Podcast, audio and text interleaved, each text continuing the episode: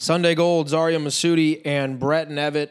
A season recap after Florida State's year comes to an end in the Auburn Regional. The Seminoles went one and two on the plains of Auburn, Alabama, and look, uh, not the way we wanted the season to end, but here we are in 34 and 25 overall final record in Mike Martin Jr.'s third season. We are on Apple and on Spotify. Thank you guys for listening all year long. Brett and I wanted to give a couple days for our thoughts to kind of come into more clarity before we came on here and, and tried to deliver uh, an even keeled message because it was very emotional this weekend for a lot of people and um, just really didn't go the way that we had all hoped, but it kind of went the way that I think a lot of people thought it was likely to go. And I think that was what was most frustrating was that you saw it coming. You hope that maybe just maybe you had the regional in place that was manageable with the teams that were in there and that you could play your best baseball at that point of the year. And unfortunately they didn't, Brett. Yeah, I mean, this weekend I think, you know, going into it, we both said that you know, we didn't think that they were going to get out of the regional for the mistakes they made on the road all year long. Um, you know, in a three game span, and especially on Saturday, those mistakes were brought to the forefront. It was everything was culminated. It was all. In, I mean, everything just happened at once. Everything that's gone wrong with everything that's gone wrong with for, with you for you for the last this whole season and the whole season before that showed up. Um, it continues to show up. It's it's the the poor fundamental baseball seemed like the only consistent team for this only thing that was consistent for this team all year long. And we're at the point where poor fundamental baseball is is it's part of FSU identity. It's part of of their brand. Um, and that's not a good thing. We shouldn't we shouldn't we shouldn't not be surprised when those things happen. And it's just all weekend. I mean the last two games even Friday, I didn't think they played great. Um, it was just it, it, it, just wasn't good baseball at all, at, anywhere on the field. In this pod, we're going to recap each of the games from the regional, give our overall thoughts on it, and then break down the, the season as a whole, give out some awards for uh, some of the guys and, and who we thought um, deserved it with with their accolades. And uh, there was a lot of good this season. I think we need to say that there was some impressive performances and some guys who really showed us that they can be the future of this program. Um, and then we'll also talk a little bit about the NCAA tournament with super regional picks and and we'll talk some general college baseball. Uh, Brett and I will plan to do a, a podcast later this week or early next with Chris Nee of, of 24 7 and just to kind of give you an overall state of the program podcast, talking bigger picture stuff like coaching, uh, players coming in, players leaving, um, and what to expect going forward for the summer and, and into the fall and beyond. But this one, we're going to keep this focused. I know a lot of people were hoping we did an instant react this past weekend, and we wanted to. Brett and I actually tried to record one in the car on the way home from Auburn on Sunday, and um, it just uh, the file corrupted somehow, and, and we couldn't get it to you. But all right, so UCLA Friday. It started out really well for FSU. Five to three win over the Bruins. Parker Messick came back, Brett, and was was really good for four innings and, and battled through five in some uh, hot conditions on a muggy day in Auburn. Yeah, I thought Parker was good. Um, yeah, UCLA team is just really tough to to strike out to get to go out in the zone. I thought Auburn and them were were both very good at that, um, especially Auburn. But you know, I thought Parker was really good, especially those first four innings. I mean, after the game, Savage said, um, you know, he said he loved Parker, loved everything about him, his competitiveness, his pitches, everything that he presented on the mound. Um, you know, if it wasn't for that that ground ball, that infielder, I mean, that infield single, I mean, Parker probably has a bit better of an outing or a better stat line. Um, overall, he just gave you a chance to win, and that's what you want from your ace, especially at you know 11 a.m. in the morning. Um, I thought he set the tone through the first four innings and um, scoring early, getting one run on the board for him, and then him posting four straight zeros. I thought that that kind of gave them a boost to that they needed to to start the tournament off. Yeah, so five innings from Parker. Uh, John Savage, the head coach for UCLA, tried the old freeze play where he calls over the batter. Um, and, and, Parker was cruising through about four and two thirds. It was vintage Parker Messick, and they iced him, and then Parker comes back after that, gives up a home run, an infield single, as Brett mentioned, and um, then there was some wild pitches and a walk and a single and, and uh, 85 pitches, and Mike Martin Jr. decided that would be all that Messick would have against UCLA, just five innings. Um, but they were pretty good, and that's the final appearance of Parker Messick's career in Tallahassee. Uh, excuse me, uh, as a Seminole. I say in Tallahassee, I mean at Florida State. Um, but that's a good way to go out. He, he was strong and was told he was gearing up to maybe pitch again on Monday night if Florida State got there. That's just the type of kid he is and how much he loves his teammates in Florida State. But Crowell comes in, gets the job done for FSU. Davis Hare shuts it down. Um, but Brett offensively, five runs on eight hits. It felt like even in the win, Florida State left a lot of runs out there because of base running mistakes. Yeah, base running mistakes and and poor timely hitting um, left a lot of guys. I think there were two or three situations where you had a runner on third and and, and less than one, less than two ounce, or a runner on second and no ounce, and you, you didn't score runs. Um, you got a big swing from Alex in the ninth to get some insurance, but um, it felt like a game that could have been like I don't know eight to two, eight to one. If it's not for some mistakes that FSU makes, it just felt like they kept a really half asleep UCLA team in the game. I mean, they were playing at 9 a.m. their time, and um, I mean, you literally extended the game with with an with an airmail at third. Um, I think you had two errors in the game. I think you got thrown out on the bases like three times. Um, I mean, you won that game. Obviously, good to get off to a great start, but you know, I think after the game, I told Aria like, we're still making these same mistakes. Like, it's still these same things just keep happening, and they're not going to just uh, like out of, out of nowhere. They're not just going to stop tomorrow. Would you agree that UCLA was more bad than Florida State was good in Game One? I mean, yeah, their first baseman straight up dropped the ball in the first um, inning. Yeah, I mean, FSU walked the bases loaded in the sixth. They get nothing out of it. Um, you know, I thought it was partly you know FSU's talent, just kind of some of their guys were just more talented than some of the UCLA's players, and ultimately that won out. Um, I didn't think either team played great. Thought UCLA was pretty asleep, and I thought FSU just played poor fundamental baseball, and FSU's talent won that game five three when you have Messick and Crowell and Hare on the mound. Yeah, and they did their job. And then you mentioned to me too. I think it was like the third inning. You said this Rajcic guy uh, doesn't have it today. Like this isn't. We agree that this wasn't his best, right? And whatever it was, coming off the oblique injury, um, he only went 85 pitches as well.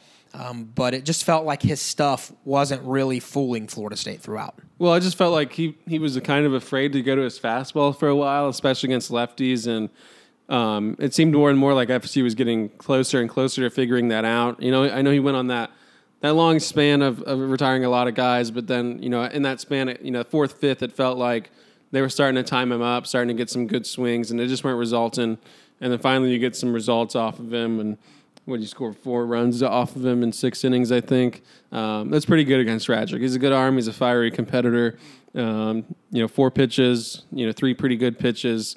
Um, so it was good to see them put together quality at bats. I think they only struck out one time against him. Um, that's really, really. That was really, really good to see the way they they fought against him. It just they just found their way. To, they grinded their way to some runs um, early on, and, and you know they had a lot more chances. I felt like but um, you know they got it done at least. And you know, other than uh, Terrell's home run late there, most of the contributions were from guys that were younger, right, and, and are coming back next year. I loved seeing Ferrer get things started for FSU with a double, and then Tibbs brings him home in the first inning, kind of like a back-to-back freshmen who are saying, "In my first regional appearance, right, postseason game, we're ready to play," and I loved seeing that. Uh, on, huge triple to right field.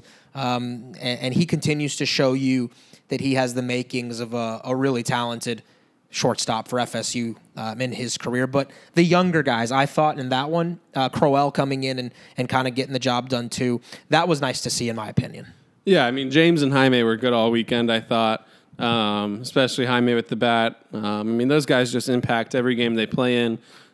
Jordan, the triple, that's just Jordan being Jordan. Jordan uh, taking what the pitcher gives you um, slapping it the other way, and it, it gets down the line. Um, uses his speed to get to third. I think that was his first triple as, as a Seminole.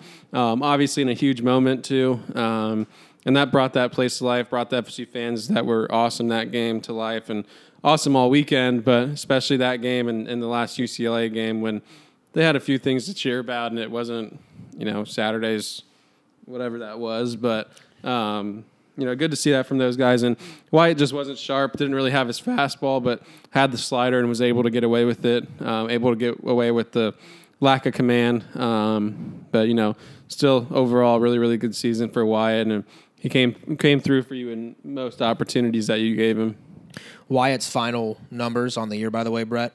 Uh, 28 appearances, which is wow, that's heavy usage. Two uh, 212 ERA, six and one, 51 innings, just 17 walks, 72 Ks, and, and batters hit only 201. That's a future star, right? If he's not already a star for you, he's going to go to USA this summer, and I think that'll be a, a, really cool opportunity for him to not just showcase and compete, but I think to learn a couple things too from from a lot of the best. But you once told me in the middle of the year why it's never going to really get hit hard. That's just not his stuff's too good for him to get to give up hits back to back and, and have something going off of him. So, um, again, this weekend, he wasn't at his sharpest, I don't think, this weekend, um, but that's just a testament to how good his stuff is for him to not give up runs. Yeah, 100%. I mean, Wyatt just. His, his stuff's just too good when it's in the zone for hitters really to do much with it. And um, I mean, when you throw a fastball that hard from the slot that he comes from, pair it with the hard slider. You know, I think if Wyatt wants to be a, star, a starter, um, just needs to build up some more durability and, um, you know, kind of develop and polish that changeup.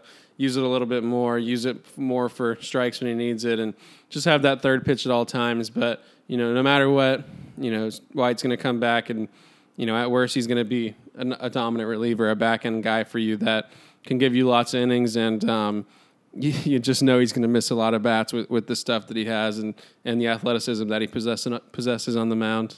I think too, from a mental standpoint, uh, on Wyatt, we talk about maturity and growth, and it felt like he got better in the second half of the season than he was in the first half, and that's always something you look forward to for young guys as they continue in their careers. But seeing Wyatt be able to kind of embrace the roles that he was put into and, and become I would say your most reliable pitcher overall down the stretch of the season.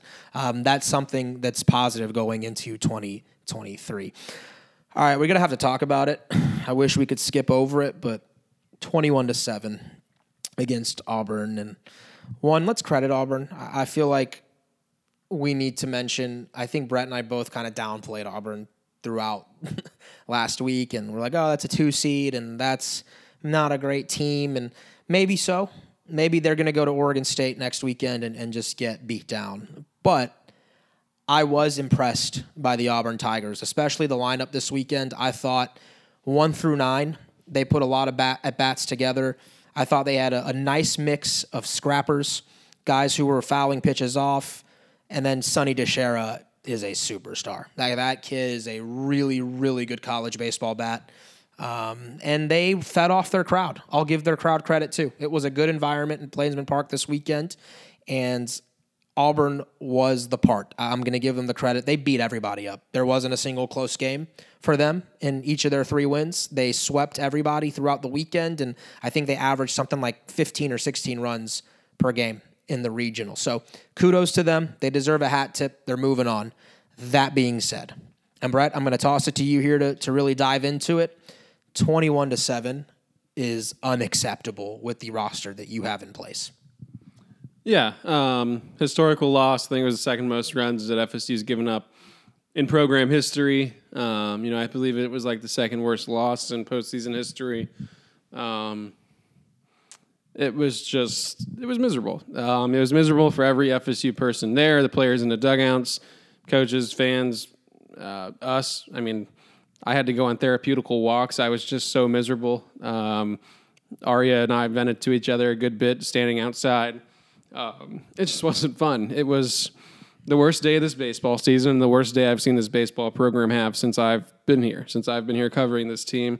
Um, and it was simply, it was simply unacceptable. You can't, hell, you can't do that the first week of the season in a midweek. You can't do that in you know a winners bracket game of a regional when you're trying to get yourself one step away from moving on to supers. Um, to show up and, and lay that egg, um, you know, all it comes down to at the end of the day is Auburn had good base running, really good fielding, Um, they didn't walk people, and they were disciplined at the plate. Um, FSU was horrible base running, walked 16 guys, bad defense, and didn't have good day. I mean, didn't really do anything at the plate those first six innings.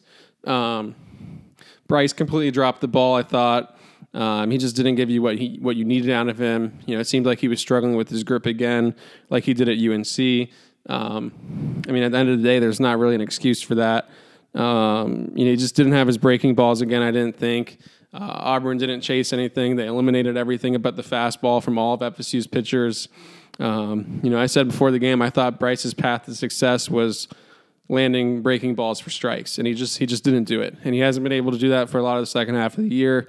Um, he's been back and forth on you know the slider, curveball, how he wants to throw them, and um, he just never figured it out the second half of the year for the most part, except for that BC start where he looked really really good. Um, I mean, all your relief pitchers really struggled. Um, I mean, you just it was Alex the third inning. I mean, you got you finally get some momentum in that game, and Alex is on second with no outs. There's complete miscommunication between Meat, Colton, and, and Alex. You know, I know some people have said that's not a coaching. What's Alex doing? But at the end of the day, Alex needs to be told that Colton's not bunting there. Um, you know, Colton's fake bunting there at 3-0. It's really a take sign, but Alex is getting off. You know that he's getting off with a secondary lead, like he is prepared for Colton to drop a bunt. Um, I don't know why he wasn't told there wasn't a bunt coming. I don't know if he just missed his signal, but at the end of the day, FSU still this weekend had miscommunications on the field, miscommunications with pitchers and catchers, and miscommunications with coaches and base runners. Uh, we're in the last weekend of the season. That stuff can't keep happening. It, it, it's stuff that is, is, is, is really, really, really concerning stuff that just cannot happen when you're in a third year under under a new under a new head coach in a program. We're, we're, we're not we're too far into this to still be having these mistakes. It, it really just it, it infuriates me at this point because communication cannot be a problem. Effort cannot be a problem. Fundamentals should not be a problem. Yet they're the biggest problem this program has.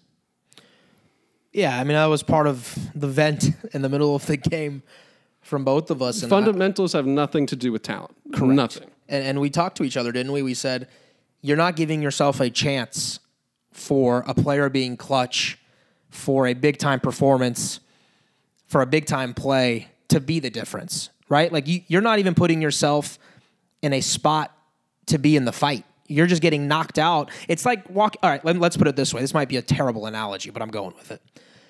You talk about boxing it's like you're about to fight a heavyweight, and before you even get into the ring, you trip and you hit your head against the railing, against the, and, and you knock yourself out cold. It's hilariously embarrassing, right? Like you just walked up to Auburn and said, "You know what? We we're here to just kind of be your four seed." You lost the game by a wider margin than Southeast Louisiana lost on Friday. Like that cannot happen in the third inning, that was your chance, I think, where momentum could have flipped. Give Terrell credit for another big hit on the weekend. I thought he tried, you know, to make some big plays as a veteran all weekend long. Um, but then he gets picked off. You're down 3 1. They walk the batter. It would have been what? Second, first and second, nobody out. Bases loaded, nobody out after that because had another walk. Well, because, yeah, then Tyler Martin walked. So you'd Third have. walk of the inning. Right. So you have bases loaded, nobody out. Um, and then, of course, like you and I predicted, that wasn't going to end well. Carrion hits the crap out of the ball on a first pitch fastball, and it's right at the shortstop double play because that wasn't on Colton. I mean, Colton was normal lead, ball was hit behind him, and he's toast. So that felt like at that point the way the crowd had been into it and the way that you had started to kind of make them uneasy and the Auburn team uneasy. That was the jolt of life that Auburn needed because they put up a seven spot, right? The very next inning. Was that the inning with, yes. with all of yeah. the mistakes? The pop up, the overrun by Ferrer in right field.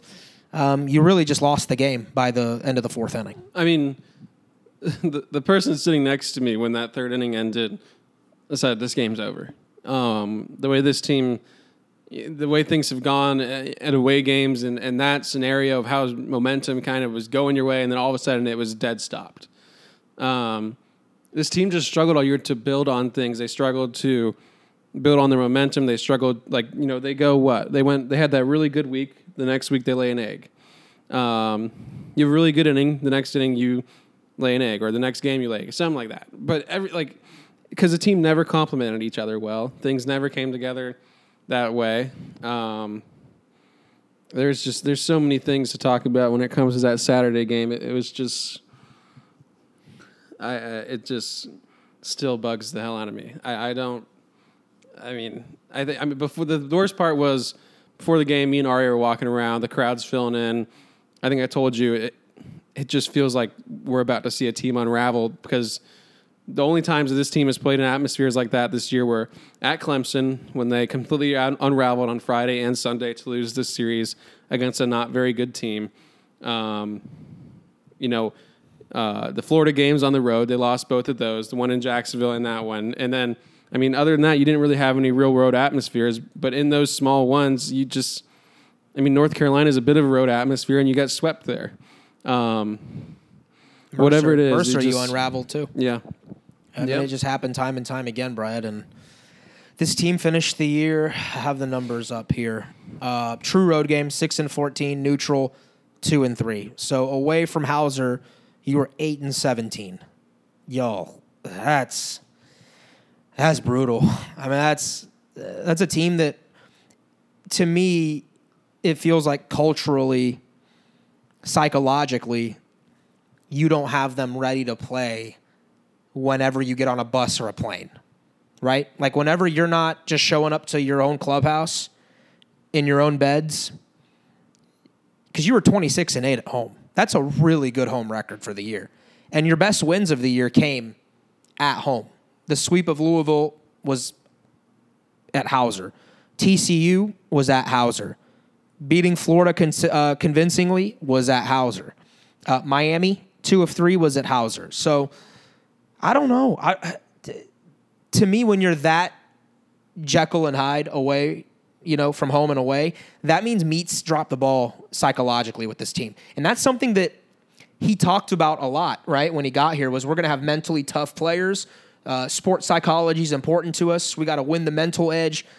I just, I don't know how else you explain the numbers. Right, eight and seventeen away from Tallahassee, and uh, I mean, Brett, you, called it. I mean, that night right before the game, you said, "I don't know. This team just hasn't really played well um, in environments like this," and it looked bits and pieces of every road series loss that they've had all year. All of them just kind of collided into one. Yeah, and I mean, uh, another thing that was talked about at that press conference you mentioned was, you know, part of this program, part of the offensive mindset, the offensive identity of this team was going to be hunting fastballs and being aggressive on fastballs over the plate in the zone. Um, I know it's a nine to one game or ten to one or whatever it was. The point at the start of the beginning of the fourth, from the fourth to the sixth, FSU had you know take sign until they got a strike for every batter, basically um, through the sixth inning against Gonzalez, the righty. Um, one, the, the scouting report on Gonzalez is he throws a lot of fastballs and he throws a lot of strikes. Um, two, 10, 10 batters came to the plate for FSU. Only one reached base. Six of them had first pitch strikes. Um, only, you know, the other four, none of them got to a 2 0 count. The- you know, by the second pitch, it was 1 1. Uh, I mean, you literally had FSU players taking fastballs down the middle and then shaking their head. You could visibly see frustration from the hitters.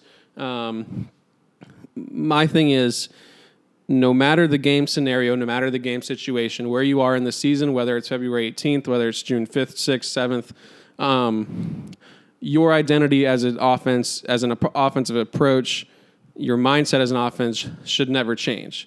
If you want to be instilling something in your program, you have to be consistent in that message and never change your aggressiveness on things you do. You want to, you say you want to be aggressive on base pass. Um, I mean, Jaime is always aggressive on base pass. Did a little extra run to, from second to third on a tag, a tag play on a pop up to short right to the second baseman. Jaime got there safe. Um, you know, took an extra base, put pressure on the other team, but he gets called out in the press conference for a TF moment, a true freshman moment you know, he got there safe. He was aggressive. He got you an extra base. But now you're telling him you can't do that. And then so then that's when why there's to me that's why there's so many base running errors and why guys always all of a sudden seem like they just don't know the approach is because there's inconsistencies and stuff. You know, sometimes kids are like, we can be aggressive in these scenarios, but not in this scenario. So you, you put kids in the middle of things, and you, you just don't have consistency in the way you play and the way things are taught, I think, and in the way that you know messages are, are, are put across to some of these kids. And I just it's it's worrisome. It is. It is worrisome. And I think you watched a team in Auburn who wasn't necessarily uber talented. They just knew who they were. And they had an identity. They looked, you know, if you've ever talked to, to Butch Thompson, um, he's a really good dude, by the way, really good guy. Um, and I think he's going to be a great head coach at Auburn um, for, for years to come. But they play like his personality. And they had an identity. He went and got Tim Hudson and Gabe Gross, two former major leaguers. I mean, Hudson's a, in my opinion, he's a Hall of Famer. So you've got guys who bring MLB experience, and but it's they're both Auburn guys, right? You have an identity of what an Auburn Tiger is. Um, and the, the fans, I thought, did a great job too. But can we shout out? I thought uh, Kyle McMullen came in three innings, gave up just one run and 60 pitches, which is the most. Mean, that's the most in his career, I think, at Florida State, just with all the injuries and seeing him in post uh, come into that press conference and just kind of talk. You could see the appreciation he had just to be out there again um, and to contribute. But um, in a weekend where not a lot of things went well, it was cool to see some of these older players have some great final moments. Yeah, especially Kyle. Um, with the things he's gone through and, and just the kid he is. Um, you know, Kyle McMullen's a kid that's going to go on to do a lot better things with his life than FSU baseball. I mean, there's 50 50 shot that kid might be the U.S. president from the way you just, when he talks to you, you just, you know that that's a kid that's going to be successful in life. Meat said it before. Um, but to see him go out there and throw three innings and, you know, career high with that, career high strikeouts tied it, um, and threw as many pitches as he did. And, get FSU through through those three innings and you know not have to burn the arms even more than they did and you know some of those kids just have to had to be out there and kind of just take a beating which was tough to watch but you know Kyle limited that to, to you know a certain degree and um, you know it was just really cool to see you know see him get that moment and see him you know be able to to live out you know his FSU dream more you know one more time because that kid I think more than anyone bleeds garnet and gold. Yeah, no, I mean, I've, I've had a chance to talk to him uh, about his love for Florida State. His whole family. I mean, I think both of his parents went to Florida State. He's just a kid that grew up a diehard Seminole, and um, wearing the garnet and gold, I think, meant more to him um, because of his love prior to coming here. And so, a hat tip to him. Seriously, like that. That was really cool. A final swan song, so to speak. Speaking of from vets, let's go to some of the rookies. And you and I were just scratching our heads at points you looked at me at one point after Sebastian Jimenez hit a home run, and and you said, "I've been telling you this about Baz for two years that he can do this. Why is that his eighth at bat of the season? And he hits one." I don't know. Brett, that, that ball was hit to Birmingham, Alabama. He hit the daylights out of it. Yeah, I thought that ball was the farthest ball hit all weekend. I mean, it was, I mean, maybe besides Jaime on Sunday, which was I mean, um, good, good lord. But, Trayton's home run was. I mean, all three well. of those were. They were all massively crushed. But I mean, Baz is for me is is is the future behind the plate. I mean, he's been the future behind the plate for me since he came here freshman year, but he had that injury and wasn't able to, you know, really catch for the first half of the year this year because his arm was still working back. But um, he still could have DH'd. He still could have played first. I mean, you had guys struggling from times at, at first and at DH. I mean, that's his eighth at bat of his career when he hits that absolute nuke. And I mean, he's the only at bats he's had is in these blowout situations. I mean, he hadn't really had a meaningful at bat all year. Um, never did. Hasn't really had one in his career yet. Um, you know, he was a kid that was one of their best hitters at the end of the preseason. I was there. I, I saw it. Um, Cade Bush was a kid that was one of their be- their best hitters at the end of the preseason, and, was a kid that pinch hit for you in your first close game of this year on the road in the ninth inning with two outs, and he was in the portal by the last weekend of the of the year because um, he's not getting opportunities, and, and, and I mean, you know, Trayton his ACC numbers and everything were great. His, his numbers against competition, against good competition, were really good.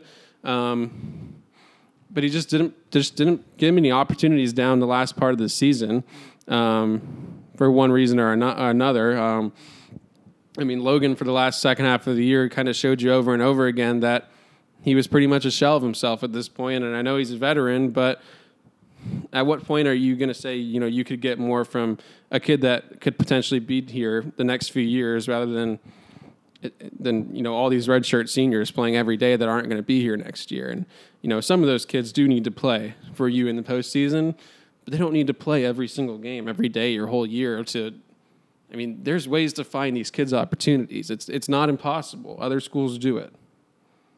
Trayton finished the year 278, Brett. I mean, that's an all competition. That's pretty good. Um, we'd been wondering where he'd been. I mean, he's the prototype for what Mike Martin Jr. had said he wanted at Florida State. Guys who can hit for power, who run the bases with athleticism, are versatile, right? Like Trayton can play three positions in the infield. I mean, I think Trayton can play all four positions in the infield, to be honest.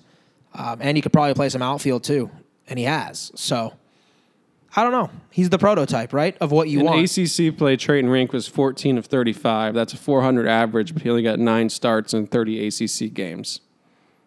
Yeah, it just it, it's it, I don't know. That's that's one of those where you just kind of go, what's going on behind the scenes there because the numbers tell you he should play and and I know it felt like every time Trayton got an opportunity, Brett, it, it felt like you could see how much it meant to him to try and prove that he belonged and deserved to be an everyday guy. So I mean, maybe next year. I don't know. Uh, that's a guy that I think the future of this program needs. I mean, Baz Jimenez had two ABs in conference play, and one of them was in the last game of, of conference play when you were down 11 right. 0. Right. Come right. on. All right, I don't know uh, the Auburn game. What what, what else do you want to break down? Because I drop pop ups, guys are getting thrown out on the base paths. I mean, the um, defense was atrocious the entire game. Yeah, Jaime, we love Jaime, right? Like you and I are big Jaime Ferrer fans. He wilted in the moment there with the game unraveling and the ball getting underneath his glove. I just was was the pop up his fault too? I, I thought that was his ball. Um, you know, Brett was all the way on, you know, on the right side of shortstop. Shift, um, right? In, in the right-handed shift, yeah. yeah. Um, had to run a long way and kind of had to go at it at a weird angle, kind of over his shoulder.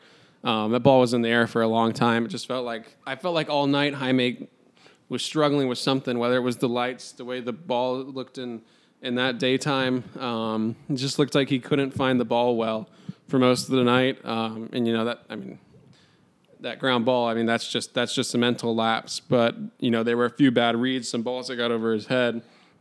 Um, that just it just looked to me like he wasn't getting a great read on where the ball was off the bat. Right. And then you mentioned Hubbard a little bit. I was, man, I was really disappointed in that outing by by Bryce. It was it felt like he wasn't getting the calls that he wanted. Maybe he felt like he deserved from the. I mean, the strike zone is notoriously they shrink in the postseason. They have for many years now. I think Bryce let that and the environment kind of get to him, and like you said, he really could only throw fastball. At one point, there was only one pitch he could throw for a strike, and that was fastball down the middle. And when Auburn figured that out, they were able to have some success. I, I just felt like Bryce all this season, just let things that are uncontrollable get to him.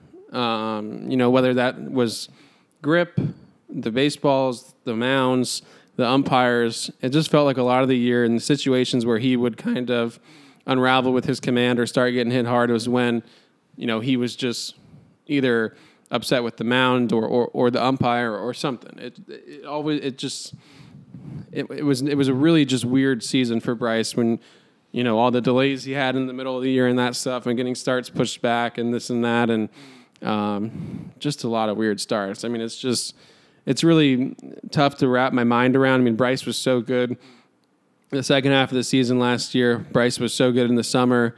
Um, you know, just looked like himself for fall and preseason, and just you know that those first few starts in the regular season, we were like, all right, this is yeah, this is what we're going to get every day, and you know, outside of the BC start, you just never really got those that real good Bryce again after that. It didn't feel like, and and and that's just disappointing. But you know, Bryce is still a guy I think highly of, and a guy that I think will go pretty high in the draft. So um, you know, just just didn't have his best stuff when he needed it um, this year.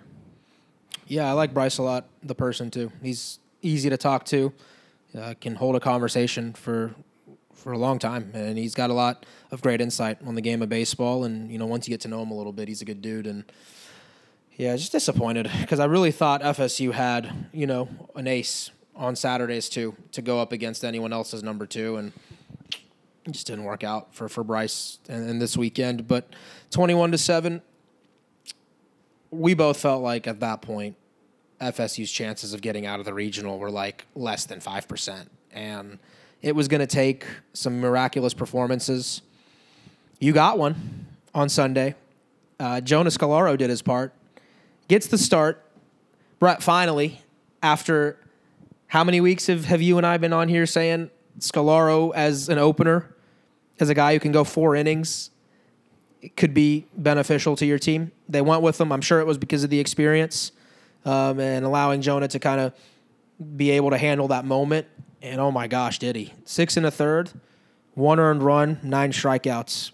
And he went 91 pitches, which is almost about 30 more than his previous career high. So, major hat tip to that kid. That kid's a gamer, and uh, I have a lot of respect uh, for Jonah Scolaro, especially in that performance. Yeah, I mean that's one way. That's one hell of a way to go out, especially for a kid that's gotten a lot of unnecessary heat and has been a, thrown in a lot of really bad positions his whole career at FSU for five years, and um, that kid's been in more tough situations in the last five years at Florida State than, than any other player in, in the country. I think. I mean, the, the, all the games he's come into and and everything. I mean, that was his 120th appearance at Florida State and his first career weekend start, and um, he threw he threw. I mean, as as good as you could ask for, and gave you everything and and more. Um, he was awesome. He just he was he got better and better as it went on. He was he was cruising. He was striking. I mean, I think he struck out five straight dudes at one t- at one point. Um, like you said, it's just he's just a gamer, and he's he's really he was really fun to watch. You know, I know you know we don't really think he was used in, in the smartest way all year, but um, for him to just get that moment in his last start, last time wearing that uniform, um, that's pretty cool, and that's couldn't have scripted a better way for him to go out except for picking up a W there. But for that individual performance, um, that was that was really awesome. I found myself wondering about the fifth or sixth inning there. When you were searching for answers all season for a number three, after Ross, you know, really couldn't consistently give you something, when Carson couldn't give you a consistent answer, did it really take the final performance of Jonah's career for it to be obvious that he should have got at least a look. Um, you and I both, I think, chatted about he reminds us the most uh, of what Connor Grady kind of gave you on Sundays in his career. I know we love Whitaker and, and his stuff profiles more like Grady, but I'm talking the veteran experience of a guy who knows that it's not always going to be the stuff that beats you, but it's going to be being in the zone, aggressively attacking, and being able to pile up innings on Sunday afternoons. Yeah, I mean Whitaker and Jonah were the two guys for me. Uh, you know, after the midway point of the season, when you know Dunn and Carson kind of showed you that they weren't made to do it for the whole year. Um, that you know, I always thought Whitaker or Scolaro should be that guy. Um, and you know, Jonah this year, I mean, really made himself into that by adding that changeup, adding the new changeup that he throws, and um, just made him so much better against righties. And he was able to work um, against anyone and, and, throw any pitch at any time um, to get dudes down. I mean, the slider was really, really good against UCLA. Had a ton of bite on it. Uh, threw the changeup a lot too. Dropped in a few curveballs. Um, he was just in in command of everything. He was in command of the game and, and set the tone the way you needed to, and the bats just just, just couldn't pick him up. No, they couldn't. Only seven hits on the day. Was it one extra base hit? Am I right? Ferrer's home run was it. Yeah, and you just so. you never really threatened UCLA. The Kelly Austin kid who threw like felt like eighty percent changeups Oh, it was weird to watch. And then the bats were swinging at balls in the dirt. It felt like they were pressing. I think a lot of them started to feel the pressure of being one game away from their seasons, and for some of them, their careers ending. And it was tough, man. Like it was, and again, base running errors. You get picked off twice or caught stealing twice. It just, I don't know. It just felt like a team that was. I don't want to say they were ready to go home because I don't believe that. I think they wanted to fight, but like UCLA just could not score runs this weekend, right? Like other than beating up on Southeast Louisiana's Division Two arms, like one run in support of like your pitching staff was good. You gave up two solo bombs and you lost two to one. I don't know. I don't have I don't have words for it. It was just you know the bingo card we kind of we joke about like check off this, you can put this cold offense. There you go. That was your final game of the year. And I mean, you made two more outs on the base paths too, and and in both scenarios, I didn't think it was awful decisions by either player. Um, you know, Tyler's got to see a dirt ball farther away and then go, but you know, Tyler's just usually so instinctive on the base pass that he trusts himself, and sometimes um, that can run you into the outs. Uh, the one with Trayton, I, you know, that's just a first move go, um, not really a base running mistake, just a, you know, they they timed up their move better than you did, um, but FSU's offensive approach, I guess, the way they handled uh, uh, Kelly Austin was, I thought, the worst FSU's offense looked all year. Um, they were just flailing at everything. It, they were on their front foot on everything. It, I don't know if they were pressing. I don't know if they just. It was just. It wasn't pretty. It was. There was. It felt like they swung at fifty percent of balls that were out of the zone. Um, it felt like they swung at, I don't know, it felt like every strikeout was on a breaking ball or a changeup in the dirt. And it felt like he was just doing the same things over and over again. And, you know, I was sitting and saying to Aria, I mean, he's going first pitch fastball. And then after that, he just goes off speed, off speed, off speed, basically, against your, your primary guys. And it's just, at what point do you make an adjustment? And it, that adjustment, it never came outside of Jaime crushing a hanging breaker, um, and a couple good pieces after that that both went for outs. But I mean, those first five innings, um, you had some guys on base, but I mean, the, the, approach, the the plate discipline, everything about it was it was it was horrible. It was it was the worst approach I, I saw FSU take all year against against an individual arm. It looked like two really tired teams going at it, like exhausted and UCLA ended up anyway getting smacked by Auburn in the uh, the final game, which by the way had a weather delay that they had to postpone into Monday to finish that. I would have been miserable watching that. I think a lot of parents and fans imagine made going, the trip. Imagine going back to your hell. I mean, you're back to your hotel. the seventh inning, you're down 9-0 in the last game of your season, and you have to wait.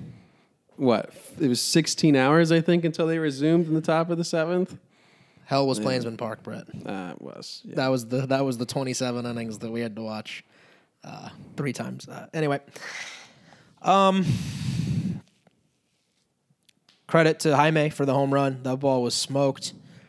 Uh, I thought Brett Roberts homered to end the game. Right, you get the leadoff single from Tibbs. It was really clutch. And then, uh, nice job. I know we, we say bad base running. Can we give credit where it's due? Isaiah Perry able to tag from 1st mm-hmm. to second, and you had you had a runner on second base, the tying run, one out. Did Reese strike out on three pitches? Uh, I think four, four, or maybe three.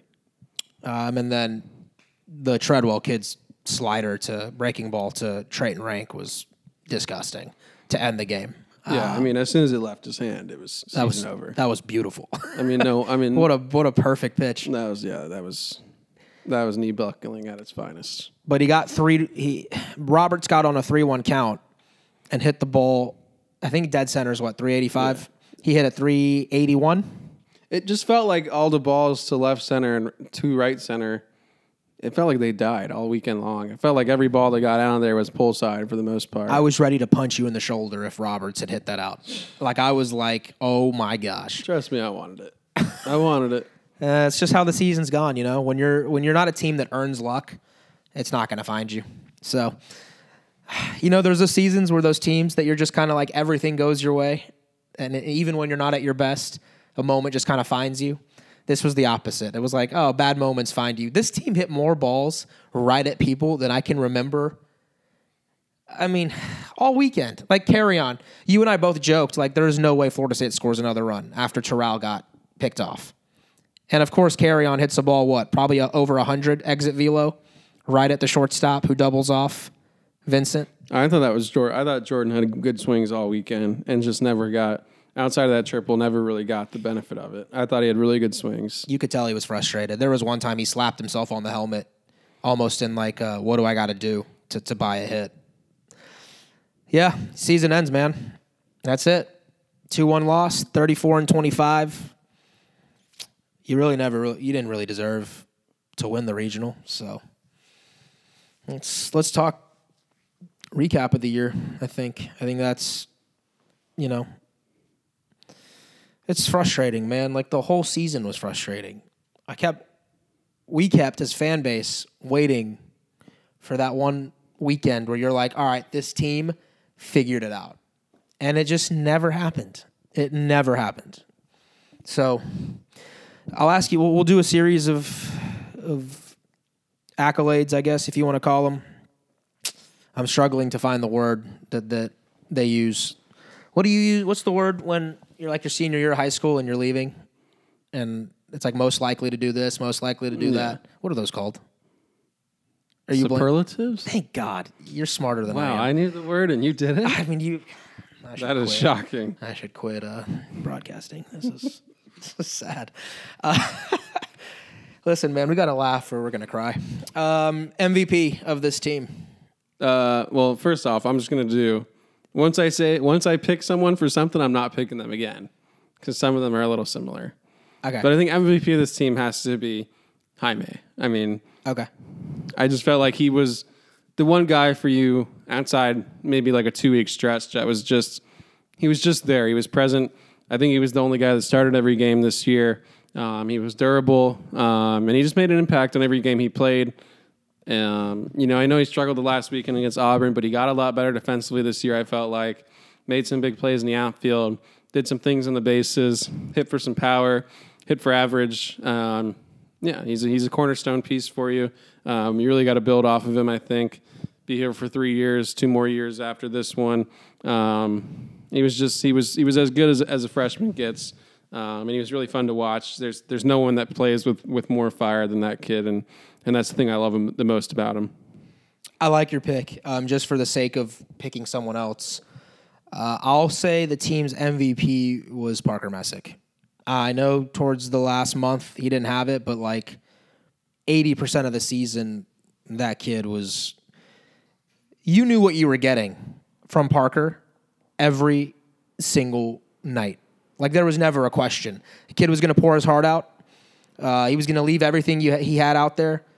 If his stuff wasn't working, he was going to beat you with competitiveness. And you were like, this guy's going at least six. Um, that to me is the MVP of the year because I think without Parker Messick, your team, I mean, gosh, yeah, I just I can't even imagine what your season looks like without Messick rolling um, on Friday nights. So Parker's mine, uh, Jaime's yours. Um, best hitter, I think that's pretty easy for both of us. Yeah, I mean, you go with Jaime. I'll do someone else. You will? All right, cool. I'll because, go with Jaime because I'm doing one person for each one. All right. So um, yeah, I mean Tibbs. I feel like you got to go with the two freshmen for those two things. I felt, you know, you could go with B Rob too, but I think overall, um, you know, Tibbs with the power. You know what? Actually, I'm going. I'm going B Rob. Actually, I'm going Roberts because at the end of the day, you knew you were going to get a, you know, a really good outbound out of him. You know, I know a lot of people say that he's not a good base runner. In my opinion, he's a good base runner. First five games of the season doesn't determine if you're a good base runner or not. After thought after that, I thought he did a really good job on the bases for the most part. Out of you know that you know a play on an infield fly that was messed up at UNC. Um, you know he lowered his strikeout rate a lot by the end of the year and was the hitter that you expected him to be. I think he tied for the team lead with doubles with Jaime, or maybe was one behind him. Um, what did he end up hitting? Two ninety nine or three hundred? Three hundred flat. Three hundred flat. Um, so it's yeah, a, and I just fun think, number. I think what I think B Rob might have had the second most starts in the team. Um, so I just think that he was this, that that second most consistent hitter for you throughout throughout the year that had the most impact on the game, whether it was as a hitter or a base runner. He was hitting like 225. You remember that at one point in the year? like two two fifty two forty something. It and it dropped. Like I'm talking like you and I were both asking questions like, well, what's going on? And to finish 300, 24 extra base hits, by the way, Brett, this season, 18 doubles, five homers, I'm still telling you, there's more pop in that bat. a There's- triple. Strikeouts only 36 on the year. He finished amongst the lowest of, of everyday regulars. Credit him, man. That's a that's a pure hitter. And he started to hit the ball to the you know right center field gap a ton, and you could count on Brett really towards the end of the year. You can always count on Brett's. All right, so Roberts at 307 in, in, in ACC play as well, and him and Jaime were the only guys on the team to to hit above 270 on ACC play. So um, that's why I'd have to go with with him. all right, best pitcher. Um, I mean, I feel like you have you have to go Parker. Um, you know, I, I kind of want to go Wyatt too because I felt like he might have ended up being your most valuable pitcher, only because I just like how many less games does that does FSU win without Wyatt? You know that those between April, May, and, and July. I mean, gosh, April, May, and June. Um, but I'll go Parker because of everything that he means to this team overall. Um, the leader he is, the competitor he is, everything that he brings to the table. Um, and you know you're going to get a bulldog on the mound every time he goes out there. And um, this team did not win enough with him on the mound, but he gave this team enough chances to win. The um, you know the amount of chances to win as you want from your ace. Outside of you know two starts, he basically gave you a chance to, to win every day that he went out there. I'll go with Wyatt. I just do think he was your most reliable arm by the end of the year, um, and maybe your highest draft pick on that staff. That, that guy, that guy's got a chance to be pretty special. Um, and if it wasn't Wyatt, I would have, you know, just for the sake of not going with Parker because I thought that was my team MVP. I thought Connor Whitaker really reliable for large parts of the season. He would come in in any situation and just get the job done. The amount of times they asked Connor to come in on a 2-0 count or a 2-2 count and they're like, "Can you make one pitch?" and he would do that in a big spot. True freshman, yeah, hat tip. Uh, all right, um, unsung hero and best newcomer. Ooh, we're pairing two together. I love to see it. Um, unsung hero. I'll go Jonah Scolaro. I mean, just because for some reason he is just like very, just gets a lot of, just gets a lot of heat for no reason for the most parts. Um, but you know this second half of the year, every time Jonah went, when you needed Jonah to give you lots of innings to help this pitching staff, you know, keep going and get to the next day, Jonah delivered. I think in every single time he went three three plus innings, he, he didn't give he only gave up one run at most, or um, he was just really good in all those opportunities. Um, and you know he's a guy that you know one of two guys on this team that's been here for five years. Um, and you know he's a good leader, and you know everyone likes Jonah on that team, I think. And um, yeah, I mean three two five ERA and forty four point one innings. You know, just off the, the you know what people what you know the fan base says about Jonah. Sometimes you would have never thought that his numbers were that good this year, but but they were, and he gave you everything and more you could ask for this year. I think um, after adding that changeup that I mentioned earlier. Uh, what was the other one? Newcomer. Um, It can be a transfer or a freshman. Yeah, um, I'll go Tibbs. Um, I mean, hit 300 as a freshman, and you know, I thought Tibbs would be an impact player this year, but uh, you know, I thought he'd probably hit some.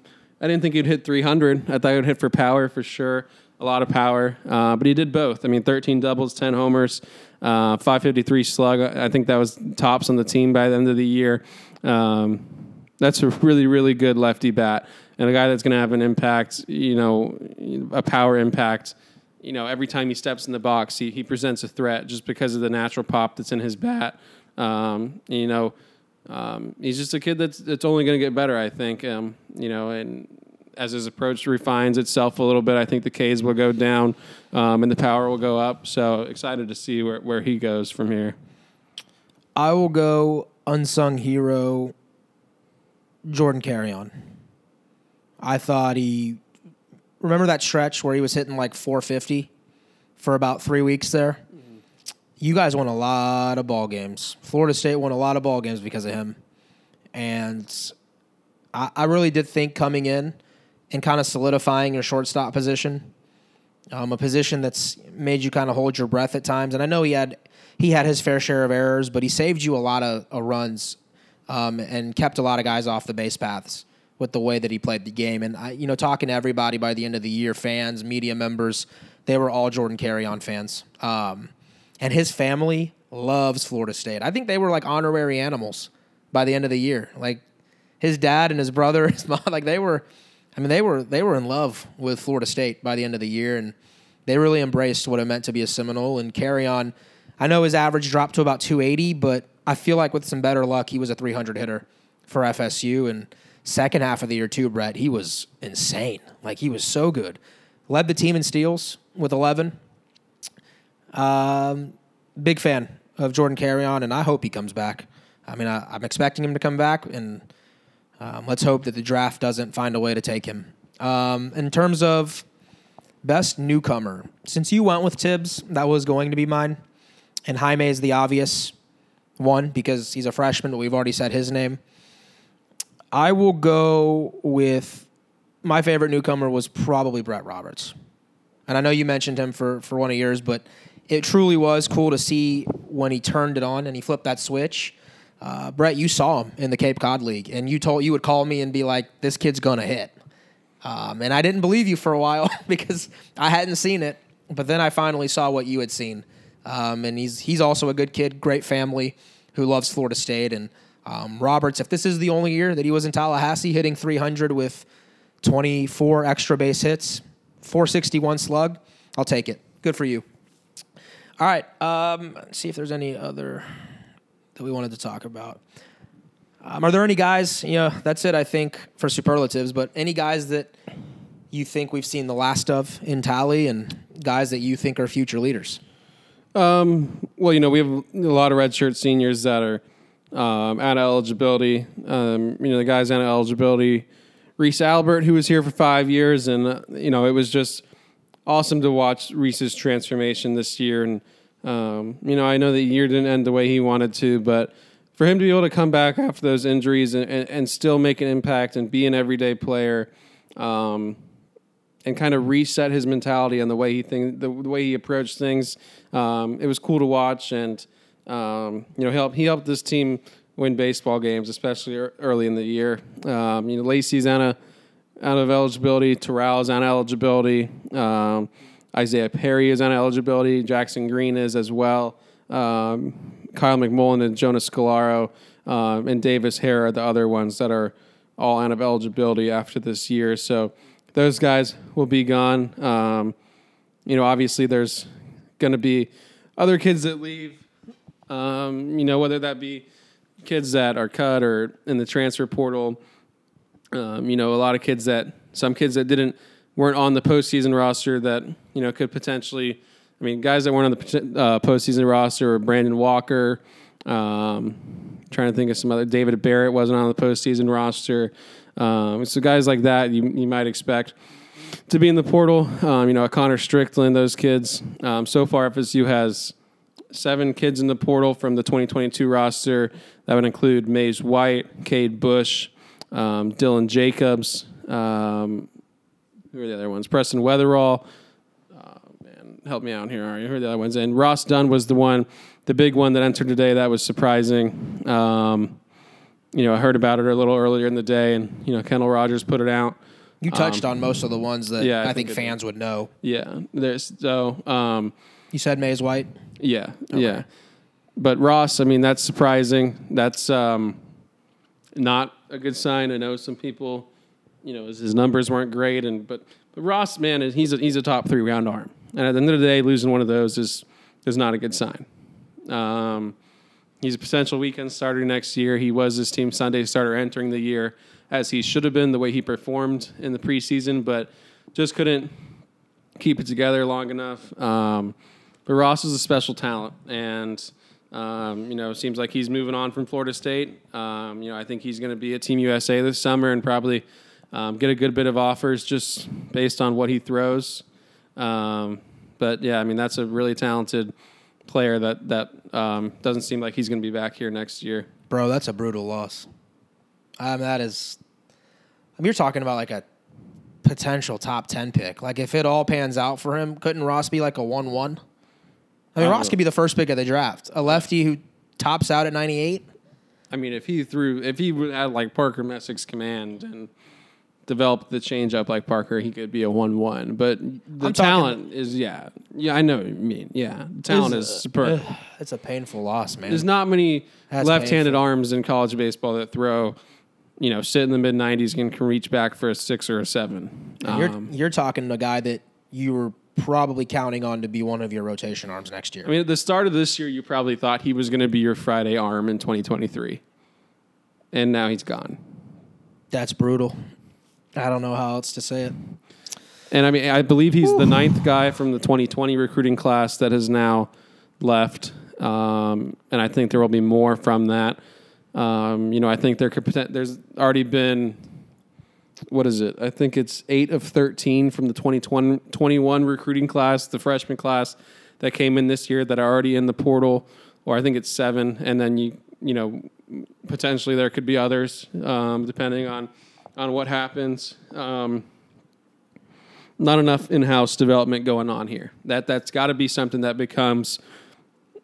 It has to become something that's important at this program. Again, is developing guys, being patient with guys, um, building from within. Um, you know, a lot of these guys struggle when they come in here because they haven't been in the system long. You ha- you don't have a lot of guys that have been in the system long at the plate, and to me, um, that's why you continue it, between the hitting approach itself, not having homegrown kids, having kids in the first year in the system that have to play for you every day. Um, you're going to struggle. You're going to have consistencies, and if that continues to be the case, if kids continue to leave, if you you know, if every year, every t- every second year with the class, you get to the second year with the class, and there's like four or five kids left, which seems to be the trend every year the last few years that's not that's not how how do you build a program doing that i i, I don't know I don't either. That's man, that that that Ross Dunn news is, is tough. and it- That's it's tough to not swallow. it's not the end either i don't think Man. All right, let's talk about some tournament, uh, big picture stuff from from the weekend. You wouldn't have known it if you were only paying attention to the Auburn regional, but every other regional was fantastic. I mean, there were nine of them of the sixteen went to a game seven winner take all. You had Brett Arkansas, Oklahoma State was phenomenal. LSU Southern Miss was phenomenal. Vandy and Oregon State was fun to watch. Uh, seeing Ole Miss, a team that was maybe the last team in, go down to Coral Gables and win that regional and scored 22 runs in its final i was final going to game say pretty emphatically too. emphatically. Uh, I know I'm missing some right now, so help me out. Other ones that pop. Oh, psh, how do I forget this? Boomer Sooner. Way to go, Oklahoma. Knocking off the Gators. They were down three to one in the seventh. Peyton Graham two run bomb, and then they win five to three to end Sully's year again. Um, there were some really good ones I this mean, weekend. It yeah. was it, this was as good of a stage for college baseball as we've had in a long time. yeah i'll mention a couple others oregon state vandy was awesome at the end um, stanford texas tech i mean texas state was awesome at the end the games that notre dame played against texas tech were awesome. Um, it was i mean monday i watched baseball all day. After sunday i said i'm probably not going to watch the rest of the postseason. I turned on one game on monday and i was hooked for the rest of the day. I mean it was there were so many good games so many good atmospheres. I watched an eastern carolina pitcher like lose his absolute brain at one point like just go absolutely nuts I don't think there's a more undervalued product than college baseball. I mean, there's there's nothing to me. There's not many sports in postseason play that are that is it's as much fun to watch as college baseball, and the players that are there, especially at some certain schools, and just that just play with insane like the competitiveness, the fi- like the fiery players that this sport have are amazing. But um, you know, one other thing I'll mention is, man, there were some umpires that ruined some games. I mean, Michigan got completely screwed. I mean, I was watching that game live, and I was like, "You've got to be kidding me!" I was like, "This is terrible." They they umpires literally just handed Louisville. I mean, they didn't hit the home runs for them, but the inning's over if they. I don't know what they looked at in replay. I mean, the, the play, the bunt play in Maryland. I know the rule is there, but like there was no The no kid was way in the of base making path. that play. Yeah, Um, yeah. How about how mean- about uh, North Carolina's coach Scott Forbes getting how about tossed? the umpire pushing a kid out of the box after like one second on a grand slam in a game seven of a regional final? Go get a life. All these umpires need to go get a life. Uh, they're the number one thing I've learned about college baseball in the years I've been covering here is that the umps are every there's there's not a game where you go this is a good umpire. They're terrible. They're so bad. I couldn't believe Scott Forbes got suspended for two games in the middle of postseason. I mean, he got suspended for like just asking them. Yeah. What? Why? Like, I you go back and watch the video. He's just like standing there and asking them for a reasoning, and they won't give it to him. The umpire actually initiated contact with Scott Forbes. And they Did you notice? up- Did you notice that? Yeah. And I, they, They- when we played at North Carolina, they messed up an infield fly thing there too. Yeah. And then they messed it up there in their regional. Yeah. How do you get an infield fly call wrong? Right. The ball goes in the air with runner on first. It's like it. Hello. Shout out A and M TCU. That was fun. Yeah. I mean, Oh my it. gosh, that was fun. There were some really. I mean, all over the place. There were really good ones. I want to talk about some super regional matchups because if you thought last weekend was fun, it's going down this weekend. Um, we can make our picks too if you'd like. I'm down. You down? Yeah. All right, we'll start with. Uh, I'm just going to go down D1 baseball's schedule. Texas at East Carolina. Is this the year ECU and Cliff Godwin make it to Omaha? They've never done it. Just give me ECU because they're hosting, and that place is a jungle. I'm going Texas. I'm a believer in Ivan Melendez. I mean, All right. Thirty tanks is I just thirty tanks. That's uh, all I know is we'll be wa- we're gonna have to tune into that one, you and I, um, when we get together on Friday. Uh, Oklahoma at Virginia Tech. How about Blacksburg? This might be the toughest one in my opinion. I mean, Oklahoma's as hot as anyone, but I really like the Hokies. I mean, they just mash. I just I And think at their home just- park, especially. I think they're just gonna mash their way Yeah, I've got um, VT. to a to a region uh, Omaha. I've got VT as well. I think it goes three though. I do believe OU gets at least one, and I think that might be one of the better matchups. That's gonna be a wild atmosphere. yeah. If you go by D1 baseball's top twenty-five, that's a top ten four versus nine matchup. All right, Notre Dame, Jar- uh, Link Jarrett at Tennessee. Can the Fighting Irish knock off the Vols in Knoxville? Tennessee's going to out talent Notre Dame in every way, um, but I'm taking the Irish. I love it. I love it. I'm taking the Ir- Irish just because. ACC, ACC, Just because I, I ACC. Notre Dame is a team that just it doesn't it doesn't make mistakes, and you know I feel like Tennessee is the type of team where like they're so confident almost to the point where it's like. Like you just, I don't know. It just feels like Arkansas last year a little bit, where it was like they're due for a bad weekend at some point. So is Tennessee when they're up twenty to nothing in game one? Are we both going to look at each other like, damn? I mean, if they start, if Notre Dame starts Bertrand, I mean, I wouldn't start Bertrand game one. There's my. That's the twist that I would have in there. I'm I mean, serious. Tennessee's going to run a good arm at you at all three games. So, uh, my thing is though, you have to win the first game if you're Notre Dame. I feel like. But if you win that second game, all the momentum's yours going into game three. I don't know. Maybe I'm overthinking it. Uh, yeah, I got Notre Dame as well. That should be a lot of fun. Um, Tennessee did have to come back twice this past weekend, by the way. They were down four nothing to Campbell. I think. Yellow into- Jackets ever going to go back to the Super Regional? By the way, No, they can't pitch. Like they haven't been able to pitch for ten years. Um, Georgia Tech almost had them too, right? It was they were up. Five, Well, they were up four five- three in the ninth, and Yeah, this okay. game six, and then blew it. All right, uh, let's go to College Station, Louisville at Texas A and M. This one's even in my opinion. Give me A&M just because I don't believe in Louisville. I don't believe in Louisville's pitching. I just don't know. To me, they just don't have a guy to go to that's just that's nails as a starter. Poland's just solid. He's pretty good. Yeah, and Prosecky's a good closer, but it's it's more so getting to Persecki that worries me about Louisville. Well, I, I think Louisville was also like Florida State in a lot of ways. Um, at home, they were phenomenal, and they struggled away uh, from Jim Patterson Stadium. Um, so, I'll also take Texas A&M, but that goes three in my opinion. Uh, let's see. I think we'll move on to the second slate of games. They go Friday through Sunday or Saturday through Monday. Uh, all right. Give me UNC and Arkansas from Chapel Hill. Give me UNC. They're just they're too hot right now. UNC at home this season, by the way, I think is like 30 and 5 or something like that. They're I mean they just I mean hell they they swept FSU at home. Um, They're on fire. I mean, North Carolina is like, I like Forbes a lot too, and that's why I hated seeing him get suspended those two games. Gotcha. But I mean, Honeycutt and center. Um, Arkansas has some like weird voodoo magic, man. I don't what where Arkansas is like actually going to do something when they're not expected to now. It's just so when they're weird. expected like- to do things, they don't do anything. I don't know. I think they just played in a, a hostile environment too that they're not going to be.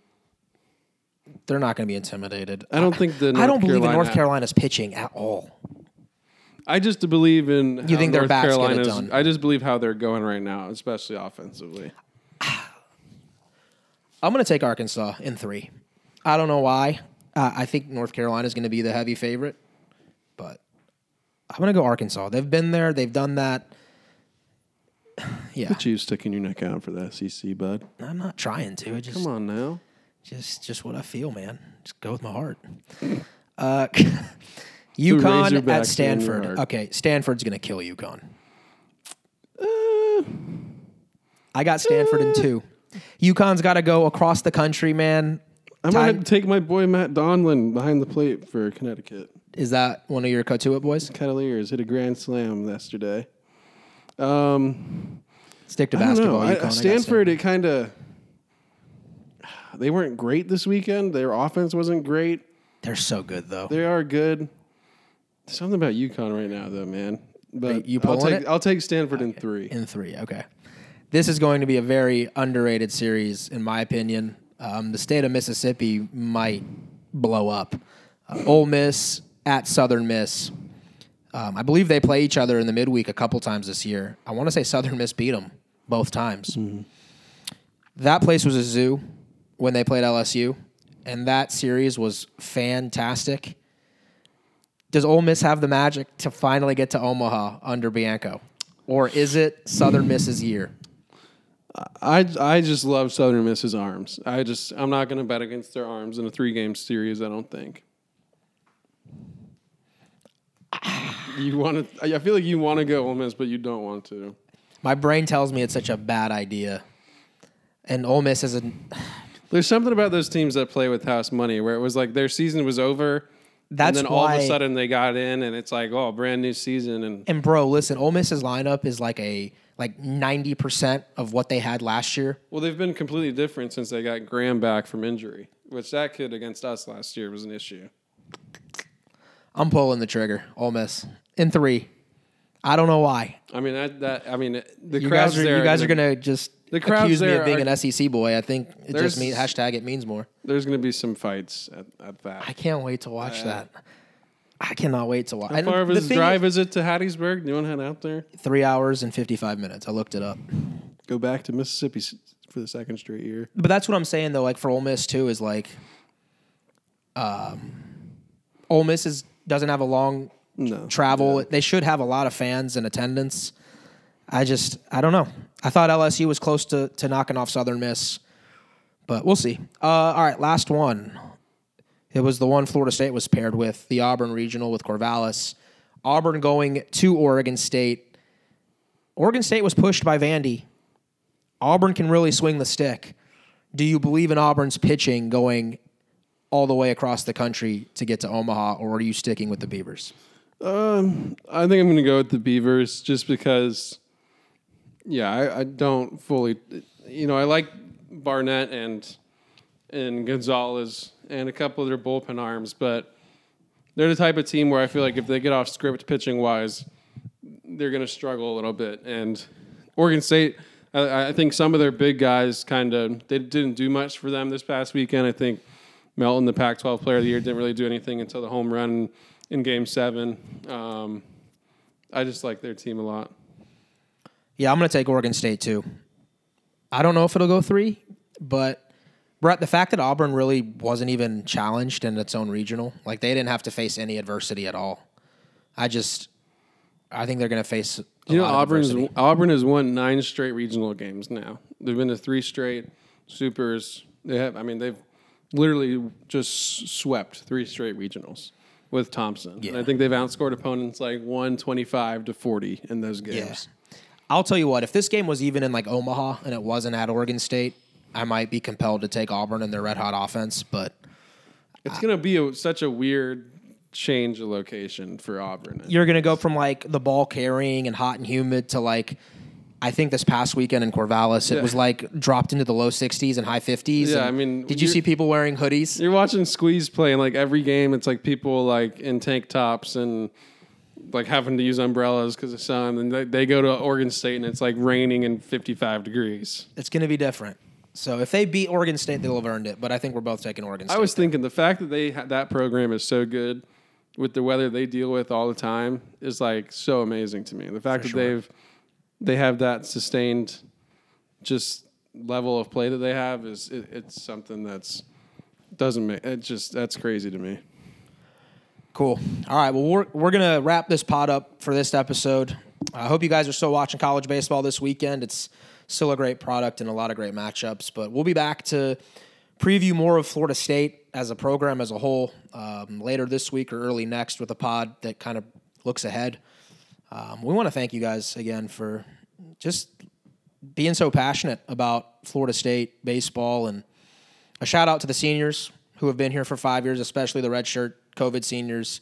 Uh, a lot of effort and, and heart put into Florida State baseball, and uh, wish you well on your future endeavors, whether that's in baseball or in another aspect of life. And thanks again to the fans who made it out to Auburn. Brett, I think you and I were both so impressed with the not just the animals, but the number of garnet and gold faithful that came from. I heard from Birmingham, from Atlanta, from South Florida, from all over, um, and they really made it they showed the love, and I think the players felt that too. So, great job by you guys. Thanks again for listening. We're on Spotify, we're on Apple. If you could do us a, a favor here and give us five stars on the on the Apple uh, Pods app, and uh, just let your friends know about Sunday Golds. Brett and I love Florida State baseball, and I hope that you guys can hear in our voices just how much we care about this program and, and the future of it, or, or we wouldn't do this podcast. So. Um, until we talk to you later on this week or in the near future, for Brett Nevitt, I'm Mario Masudi, and this was Sunday Golds.